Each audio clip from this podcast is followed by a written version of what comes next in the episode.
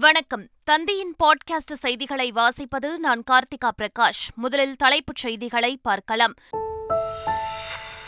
கலவரத்தால் பாதிக்கப்பட்ட மணிப்பூரில் அமைதி திரும்ப மக்களவையில் தீர்மானம் நிறைவேற்றப்பட்டது. நிலைமை சீராகி வருவதால் எரியும் நெருப்பில் எண்ணெய் ஊற்ற வேண்டாம் என உள்துறை அமைச்சர் அமித் ஷா வேண்டுகோள். நம்பிக்கையில்லாத தீர்மானத்தின் மீதான விவாதத்திற்கு மக்களவையில் வியாழனன்று பிரதமர் மோடி பதில் உரை வழங்குகிறார். பதிலுரைக்கு பின் வாக்கெடுப்பு நடைபெற வாய்ப்பு. தமிழ்நாட்டில் உரிமமின்றி உணவகம் சிறுகடைகளில் மது விற்றால் கடும் நடவடிக்கை எடுக்கப்படும். மதுவிலக்கு மற்றும் ஆயத்தீர்வைத்துறை எச்சரிக்கை. அமைச்சர் செந்தில் பாலாஜியின் சகோதரர் அசோக்குமாரின் மனைவிக்கு அமலாக்கத்துறை சம்மன். புதியதாக கட்டிவரும் பங்களா குறித்து ஆவணங்களுடன் நேரில் ஆஜராக கோரி நோட்டீஸ் ஒட்டினர். சந்திரயான் த்ரீ விண்கலம் நிலவை நெருங்கியது. படிப்படியாக உந்து விசையை குறைத்து வருவதாக இஸ்ரோ தகவல். சீனாவில் பெய்த கனமழை மற்றும் வெள்ளத்தில் சிக்கி உயிரிழந்தோர் எண்ணிக்கை முப்பத்து மூன்றாக அதிகரிப்பு. பாதிக்கப்பட்ட பகுதிகளில் மீட்புப் பணிகள் தீவிரம். இந்தோனேஷிய தலைநகர் ஜுகர்தாவில் நடைபெற்ற மிஸ் யூனிவர்ஸ் போட்டியில் உள்ளாடைகளை கலற்ற கட்டாயப்படுத்தியதாக சர்ச்சை. போட்டியில் பங்கேற்றவர்கள் குற்றச்சாட்டு விசாரணை நடப்பதாக காவல்துறை அறிக்கை. சென்னையில் நடைபெற்ற ஆசிய ஹாக்கி போட்டியில் இந்திய அணி பாகிஸ்தான் அணியை நான்குக்கு பூஜ்ஜியம் என்ற கோல் கணக்கில் வீழ்த்தியது.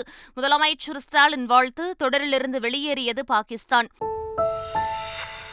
இனி விரிவான செய்திகள். அரசு பள்ளியில் படித்து முன்னணி உயர்கல்வி நிறுவனங்களில் சேர்ந்த மாணவர்களுக்கு சென்னையில் பாராட்டு விழா நடைபெற்றது. இதில் பங்கேற்ற முதலமைச்சர் மு ஸ்டாலின் பாராட்டு சான்றிதழ் மற்றும் மடிக்கணினி வழங்கினார். அப்போது பேசிய முதலமைச்சர் அரசு பள்ளி மாணவர்கள் அனைவரும் உயர் படிப்புக்கு செல்ல வேண்டும் என்று கேட்டுக்கொண்டார் எல்லாருக்கும் எல்லாம் கிடைக்கணும். கல்வியிலையும் இதுதான் நம்ம திராவிட மாடல் அரசுடைய நிலைப்பாடு. இருநூற்றி இருபத்தி ஐந்து மாணவர்கள் நாட்டின் முதன்மை கல்வி நிறுவனங்களுக்கு இந்த ஆண்டு போக போறீங்க. யுபிஎஸ்சி முதன்மை தேர்வுக்கான ஊக்கத்தொகை திட்டத்தை தமிழக அரசு அறிவித்துள்ளது. கடந்த மே இருபத்தி எட்டாம் தேதி நடைபெற்ற முதல்நிலை தேர்வில் தேர்ச்சி பெற்ற தமிழ்நாட்டை சேர்ந்த மாணவர்கள் முதன்மை தேர்வுக்கு பயிற்சி மேற்கொள்ள இருபத்தைந்தாயிரம் ரூபாய் ஊக்கத்தொகை வழங்கப்படுகிறது. இந்த தொகையை பெறுவதற்கு நான் முதல்வன் இணையதளத்தில் வரும் இருபத்தி இரண்டாம் தேதிக்குள் விண்ணப்பிக்கலாம் என அறிவிக்கப்பட்டுள்ளது. திருவண்ணாமலையில் தமிழ்நாடு ஆளுநர் ஆர். என். ரவி இரண்டு நாள் சுற்றுப்பயணம் மேற்கொள்கிறார். சாதுக்கள் ஆன்மீக குருக்களை சந்தித்த பின்னர் இயற்கை விவசாயிகளுடன் உரையாடுகிறார். தொடர்ந்து கிரிவலம் மேற்கொள்ளும் அவர் பதினொன்றாம் தேதி அதிகாலை அண்ணாமலையார் கோவிலில் சுவாமி தரிசனம் செய்கிறார். பின்னர் மாணவர்களுடன் கலந்துரையாடும் அவர் செஞ்சிக்கோட்டை உள்ளிட்ட இடங்களை பார்வையிட்ட பின் சென்னை திரும்புகிறார். சட்டவிரோதமாக மது விற்பனை செய்வோர் மீது கடும் நடவடிக்கை எடுக்கப்படும் என மதுவிலக்கு ஆயத்தீர்வைத்துறை ஆணையர் எச்சரிக்கை விடுத்துள்ளார். அவரது அறிவிப்பில் தமிழ்நாடு மதுபானம் விதிகள் ஆயிரத்து தொள்ளாயிரத்து எண்பத்து ஒன்றின் கீழ் மதுபான விற்பனை உரிமங்கள் வழங்கப்படுகிறது என்றும் அவ்வாறு உரிமம் இன்றி உணவகம் தாபா சிறுகடைகள் மற்றும் உரிமம் பெறாத வேறு இடத்திலும் மது விற்பனை செய்வது சட்டப்படி குற்றம் என்றும் இதை மீறுவோர் மீது சட்ட நடவடிக்கை மேற்கொள்ளப்படும் என்றும் கூறப்பட்டுள்ளது. துணை ஆட்சியர் உட்பட தொன்னூற்றைந்து பணியிடங்களை நிரப்புவதற்கான குரூப் ஒன் முதன்மை தேர்வு வியாழன் முதல் வரும் பதிமூன்றாம் தேதி வரை நடைபெறுகிறது. சென்னையில் இருபத்தி இரண்டு மையங்களில் இத்தேர்வு நடைபெறும் நிலையில் நான்கு தாள்களை கொண்ட முதன்மை தேர்வை எழுத இரண்டாயிரத்து நூற்று பதிமூன்று பேர் அனுமதிக்கப்பட்டுள்ளனர். முதல் தாளான தமிழ் தகுதி தேர்வில் தேர்ச்சி பெற்றால் மட்டுமே பொது அறிவு மற்றும் இதர தாள்கள் திருத்தப்படும் என்பது குறிப்பிடத்தக்கது. கால்நடை மருத்துவ படிப்புக்கான கலந்தாய்வு வரும் பதினாறாம் தேதி சென்னையில் தொடங்குகிறது. வேப்பேரி கால்நடை மருத்துவக் கல்லூரியில் பதினாறாம் தேதி விளையாட்டு பிரிவு மற்றும் முன்னாள் ராணுவ வீரர் வாரிசுகளுக்கும் பதினேழாம் தேதி அரசு பள்ளி மாணவர்களுக்கும் நேரடி கலந்தாய்வு நடைபெறுகிறது. பதினெட்டாம் தேதி பிடெக் உணவு தொழில்நுட்பம் பால்வள தொழில்நுட்ப படிப்புகளுக்கு முதல் சுற்று கலந்தாய்வு இணையதளம் வாயிலாக நடைபெறும் என்றும் கூறப்பட்டுள்ளது.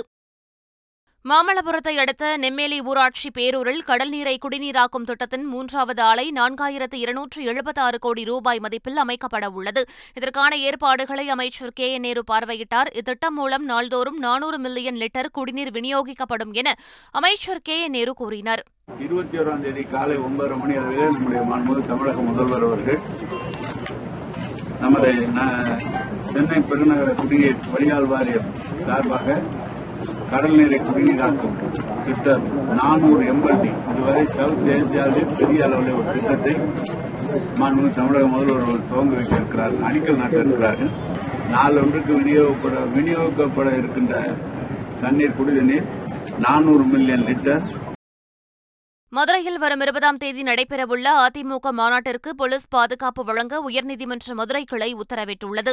இதுகுறித்து முன்னாள் அமைச்சர் ஆர் பி உதயகுமார் தொடர்ந்த வழக்கை விசாரித்த நீதிபதி நாகார்ஜுன் சட்டம் ஒழுங்கு பிரச்சினை ஏற்படாத வகையிலும் போக்குவரத்து பாதிப்பு ஏற்படாதபடியும் தேவையான போலீஸ் பாதுகாப்பு வழங்க உத்தரவிட்டு வழக்கை முடித்து வைத்தார். கரூரில் அமைச்சர் செந்தில் பாலாஜியின் தம்பி கட்டிவரும் பங்களா வீட்டை முடக்கி அமலாக்கத்துறையினர் நடவடிக்கை எடுத்துள்ளனர். ராமகிருஷ்ணபுரம் பகுதியில் உள்ள அசோக்குமாரின் வீட்டிற்கு சென்ற அதிகாரிகள் வீடு பூட்டி இருந்ததை அடுத்து அசோக்குமாரின் மனைவி நிர்மலா பங்களா வீடு குறித்து ஆவணங்களுடன் ஆஜராகி விளக்கமளிக்க வேண்டும் என நோட்டீஸ் ஒட்டி சென்றனர். என்எல்சி நிறுவனம் பேச்சுவார்த்தை நடத்தவில்லை என்றால் ரயில் மறியல் போராட்டம் நடத்தப்படும் என தொழிலாளர் சங்கத்தினர் தெரிவித்துள்ளனர்.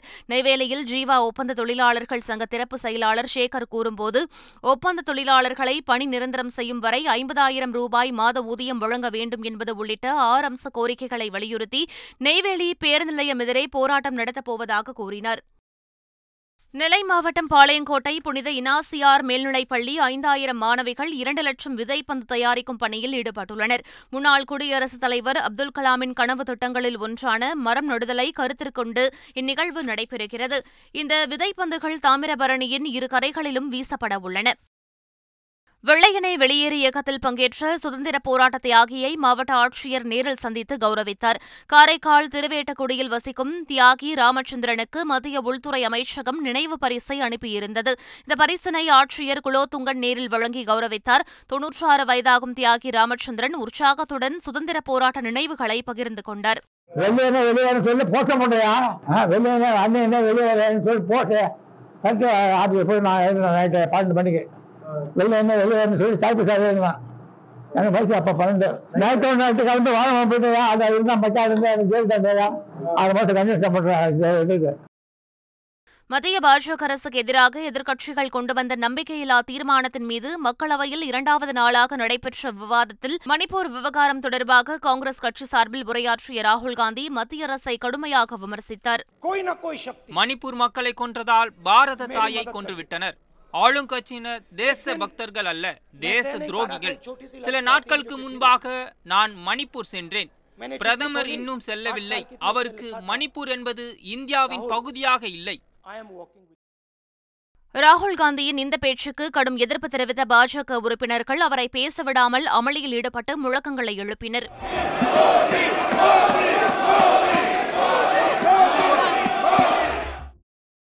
இந்நிலையில் ராகுல் காந்தி அவையிலிருந்து வெளியேறும்போது பிளையிங் கிஸ் கொடுத்துவிட்டு சென்றதாக பாஜகவினர் குற்றம் சாட்டினர். பெண்கள் குறித்து ராகுல் காந்தி என்ன நினைக்கிறார் என்பதற்கு இதுவே சாட்சி என மத்திய அமைச்சர் ஸ்மிருதி இரானி விமர்சித்தார். பெண்களை வெறுக்கும் ஒரு நபரால் மட்டுமே பெண் உறுப்பினர்கள் அமர்ந்திருக்கும் போது நாடாளுமன்றத்திற்கு ஃப்ளையிங் கிஸ் கொடுக்க முடியும்.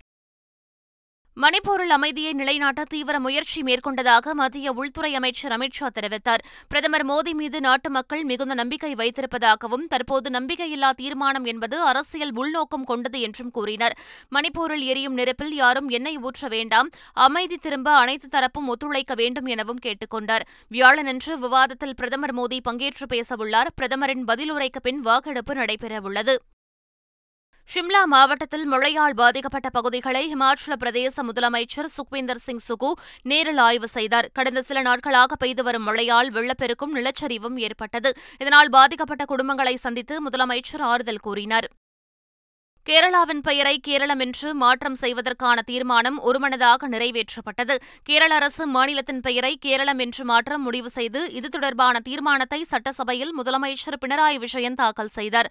அரசியல் சாசனம் மற்றும் பிற அதிகாரப்பூர்வ ஆவணங்களில் மாநிலத்தின் பெயரை கேரளம் என மாற்ற வேண்டும் என்கிற இந்த தீர்மானம் ஒருமனதாக நிறைவேற்றப்பட்டது. சபரிமலை ஐயப்பன் கோவில் நடை திறக்கப்பட்ட நிலையில் புத்தரசி பூஜை நடைபெற்றது. புதனன்று மாலை ஐயப்பன் கோவில் நடை திறக்கப்பட்டு தீபாரதனை காட்டப்பட்டது. பின்னர் பக்தர்கள் தரிசனத்திற்கு அனுமதிக்கப்பட்டனர். இதனிடையே நிறை புத்தரசி பூஜைக்கான நெற்கதிர் கட்டுகள் அச்சன் கோவிலிலிருந்து ஊர்வலமாக எடுத்து வரப்பட்டு ஐயப்பன் சன்னிதானத்தில் ஒப்படைக்கப்பட்டது. இதனைத் தொடர்ந்து வியாழன் காலை ஐந்து நாற்பத்தைந்து மணிக்கு நிறை புத்தரசி பூஜை நடைபெற்றது. நிலவை ஆய்வு செய்வதற்காக அனுப்பப்பட்ட சந்திரயான் த்ரீ விண்கலம் படிப்படியாக சுற்றுவட்ட பாதை குறைக்கப்பட்டு நிலவை நெருங்கியுள்ளதாக இஸ்ரோ தெரிவித்துள்ளது. அடுத்த கட்டமாக சந்திரயான் த்ரீ விண்கலத்தின் வேகத்தை குறைக்கும் பணி வரும் பதினான்காம் தேதி காலை பதினொன்று முப்பது முதல் நண்பகல் பனிரண்டு முப்பது மணிக்குள் நடைபெறும் என்று இஸ்ரோ தெரிவித்துள்ளது. டோக்சுரி சூறாவளி காரணமாக தென்சீனா கடுமையாக பாதிக்கப்பட்டுள்ளது. முக்கிய ஆறுகளில் தண்ணீர் அபாய அளவை தாண்டி ஓடுகிறது. தாழ்வான பகுதிகளில் உள்ள மக்கள் பாதுகாப்பான இடங்களுக்கு செல்ல அறிவுறுத்தப்பட்டுள்ளனர். இந்நிலையில் பீஜிங் துணை மேயர் சியா லின்மாவோ வெள்ளத்தில் சிக்கி உயிரிழந்தோர் எண்ணிக்கை முப்பத்து மூன்றாக அதிகரித்துள்ளது என கூறினார். பிலிப்பைன்ஸ் நாட்டில் உள்ள மின்டானோ பகுதியில் நிலநடுக்கம் ஏற்பட்டது. இது ரிக்டர் அளவில் ஐந்து புள்ளி நான்காக பதிவானதாக ஜெர்மன் புவி அறிவியல் ஆய்வு மையம் தகவல் வெளியிட்டுள்ளது. இந்த நிலநடுக்கம் தரைமட்டத்திலிருந்து சுமார் பத்து கிலோமீட்டர் ஆழத்தில் மையம் கொண்டிருந்ததாக தெரிவிக்கப்பட்டுள்ளது. நிலநடுக்கத்தை உணர்ந்த மக்கள் வீடுகளை விட்டு வெளியேறி சாலைகளில் தஞ்சமடைந்தனர். மிஸ் யூனிவர்ஸ் போட்டியின் போது மேலாடையின்றி இருக்க சொன்னதாக ஆறு நாட்டு பங்கேற்பாளர்கள் புகார் அளித்துள்ளனர். இந்தோனேஷியாவின் தலைநகர் ஜகார்த்தாவில் மிஸ் யூனிவர்ஸ் அழகி போட்டி நடைபெற்றது. அப்போது மூன்று ஆண்கள் உட்பட இருபது பேர் முன்னிலையில் மேலாடையின்றி செல்ல வேண்டிய கட்டாயம் ஏற்பட்டதாக ஆறு போட்டியாளர்கள் போலீசில் புகார் அளித்துள்ளனர். போட்டியாளர் உடலில் தழும்பு அல்லது பற்றை குத்தப்பட்டுள்ளதா என ஆய்வு செய்ய வேண்டும் என்று கூறி இந்த சம்பவம் நிகழ்ந்ததாக கூறப்பட்டுள்ளது. இதுகுறித்து ஜகார்த்தாவில் உள்ள காவல்துறையினர் விசாரணை நடத்துவதாக அறிக்கை வெளியிட்டுள்ளனர். நான்கு ஆண்டுகளுக்கு பிறகு இமயமலைக்கு ஆன்மீக பயணம் மேற்கொண்டுள்ள நடிகர் ரஜினிகாந்த் இந்த பயணம் மகிழ்ச்சி அளிப்பதாக தெரிவித்துள்ளார். ஃபோர் இயர்ஸ்க்கு அப்புறம் போகிறேன் இப்போ கோவிட் எல்லாம் வந்துருச்சு இல்லையா? போக முடியல. ஃபோர் இயர்ஸ்க்கு அப்புறம் தான் போகிறேன் ஆசிய ஆடவர் சாம்பியன்ஸ் டிராபி ஹாக்கி போட்டியில் பாகிஸ்தானை வீழ்த்தி இந்திய அணி அபார வெற்றி பெற்றது. சென்னை எழும்பூரில் மேயர் ராதாகிருஷ்ணன் மைதானத்தில் நடைபெற்ற பதினைந்தாவது மற்றும் இறுதி லீக் போட்டியில் இந்தியா பாகிஸ்தான் அணிகள் மோதின. இப்போட்டியை முதலமைச்சர் மு ஸ்டாலின் தொடங்கி வைத்தார். போட்டியின் தொடக்கம் முதலே ஆதிக்கம் செலுத்திய இந்திய அணி நான்குக்கு பூஜ்ஜியம் என்ற கோல் கணக்கில் பாகிஸ்தானை வீழ்த்தியது. இதன் மூலம் இந்திய அணி பதிமூன்று புள்ளிகள் பெற்று புள்ளிப்பட்டியலில் முதலிடம் வகிக்க மூன்று முறை சாம்பியனான பாகிஸ்தான் தொடரிலிருந்து வெளியேறியது. இந்திய ஹாக்கி அணிக்கு முதலமைச்சர் ஸ்டாலின் வாழ்த்து தெரிவித்துள்ளார். இது தொடர்பாக ட்வீட் செய்துள்ள அவர் உற்சாகமான சென்னை ரசிகர்கள் மத்தியில் போட்டியை நேரில் பார்த்தது மகிழ்ச்சியளிப்பதாக குறிப்பிட்டுள்ளார். களத்தில் கடும் போட்டிக்கு மத்தியிலும் விளையாட்டின் உண்மையான ஆன்மா வெளிப்பட்டதாகவும் அது மக்களை ஒருங்கிணைத்துள்ளதாகவும் தெரிவித்துள்ளார். சென்னையில் நடைபெற்று வரும் ஏழாவது ஆசிய ஹாக்கி சாம்பியன்ஷிப் போட்டியை விளம்பரப்படுத்தும் விதமாக ஒளி ஒளி காட்சி திரையிடலை அமைச்சர் உதயநிதி ஸ்டாலின் தொடங்கி வைத்தார். ரிப்பன் மாளிகையின் முகப்பில் ஒளி ஒளி காட்சி திரையிடல் நடைபெற்றது. வரும் பதினொன்றாம் தேதி வரை இரவு ஏழு மணி முதல் இரவு பத்து மணி வரை ஒளி ஒளி காட்சி ஒளிபரப்பாக உள்ளது. அக்டோபர் ஐந்தாம் தேதி இந்தியாவில் உலகக்கோப்பை கிரிக்கெட் தொடர் தொடங்கவுள்ள நிலையில் இந்தியா பாகிஸ்தான் இடையிலான லீக் போட்டி அக்டோபர் பதினைந்தாம் தேதிக்கு பதிலாக அக்டோபர் பதினான்காம் தேதி அகமதாபாத்தில் நடைபெறும் என தெரிவிக்கப்பட்டுள்ளது. நவராத்திரி பண்டிகை தொடங்கவுள்ளதால் பாதுகாப்பு காரணங்களுக்காக தேதி மாற்றப்பட்டதாக கூறப்பட்டுள்ளது. ஐசிசி உலகக்கோப்பை கிரிக்கெட் தொடருக்கான டிக்கெட் விற்பனை வருகிற இருபத்தைந்தாம் தேதி தொடங்கும் என ஐசிசி மற்றும் பிசிசிஐ தரப்பில் அறிவிக்கப்பட்டுள்ளது. செப்டம்பர் பதினைந்தாம் தேதி அரையிறுதி மற்றும் இறுதிப் போட்டிக்கான டிக்கெட் விற்பனை நடைபெறவுள்ளது. ஒரே நேரத்தில் ரசிகர்கள் ஆன்லைனில் திரண்டால் சர்வர் பாதிப்பு ஏற்படும் என்பதால் ஒவ்வொரு கட்டமாக டிக்கெட் விற்பனை நடைபெறவுள்ளது. ஒருநாள் மற்றும் டி டுவெண்டி போட்டிகளுக்கான புதிய தரவரிசை பட்டியலை ஐசிசி வெளியிட்டுள்ளது. இதன்படி ஒருநாள் போட்டி பேட்டர்களுக்கான தரவரிசையில் இந்திய வீரர் சுப்மன் கில் இரண்டு இடங்கள் முன்னேறி ஐந்தாவது இடத்தை பிடித்துள்ளார். டி டுவெண்டி பேட்டர்கள் தரவரிசையில் இந்திய வீரர் சூரியகுமார் யாதவ் தொடர்ந்து முதலிடத்தில் நீடிக்கும் நிலையில் மற்றொரு வீரர் திலக் வர்மா இருபத்தோரு இடங்கள் முன்னேறி நாற்பத்தி ஆறாவது இடத்தை பிடித்துள்ளார். ஒருநாள் போட்டி பவுலர்களுக்கான தரவரிசையில் இந்திய வீரர் குல்தீப் யாதவ் நான்கு இடங்கள் முன்னேறி பத்தாவது இடத்தை பிடித்துள்ளார். மீண்டும் தலைப்புச் செய்திகள். கலவரத்தால் பாதிக்கப்பட்ட மணிப்பூரில் அமைதி திரும்ப மக்களவையில் தீர்மானம் நிறைவேற்றப்பட்டது. நிலைமை சீராகி வருவதால் எரியும் நெருப்பில் எண்ணெய் ஊற்ற வேண்டாம் என உள்துறை அமைச்சர் அமித்ஷா வேண்டுகோள். நம்பிக்கையில்லாத தீர்மானத்தின் மீதான விவாதத்திற்கு மக்களவையில் வியாழனன்று பிரதமர் மோடி பதில் உரை வழங்குகிறார். பதிலுரைக்கு பின் வாக்கெடுப்பு நடைபெற வாய்ப்பு. தமிழ்நாட்டில் உரிமமின்றி உணவகம் சிறுகடைகளில் மது விற்றால் கடும் நடவடிக்கை எடுக்கப்படும். மதுவிலக்கு மற்றும் ஆயத்தீர்வைத்துறை எச்சரிக்கை. அமைச்சர் செந்தில் பாலாஜியின் சகோதரர் அசோக்குமாரின் மனைவிக்கு அமலாக்கத்துறை சம்மன். புதியதாக கட்டிவரும் பங்களா குறித்து ஆவணங்களுடன் நேரில் ஆஜராக கோரி நோட்டீஸ் ஒட்டினர். சந்திரயான் த்ரீ விண்கலம் நிலவை நெருங்கியது. படிப்படியாக உந்து விசையை குறைத்து வருவதாக இஸ்ரோ தகவல். சீனாவில் பெய்த கனமழை மற்றும் வெள்ளத்தில் சிக்கி உயிரிழந்தோர் எண்ணிக்கை முப்பத்து மூன்றாக அதிகரிப்பு. பாதிக்கப்பட்ட பகுதிகளில் மீட்புப் பணிகள் தீவிரம்.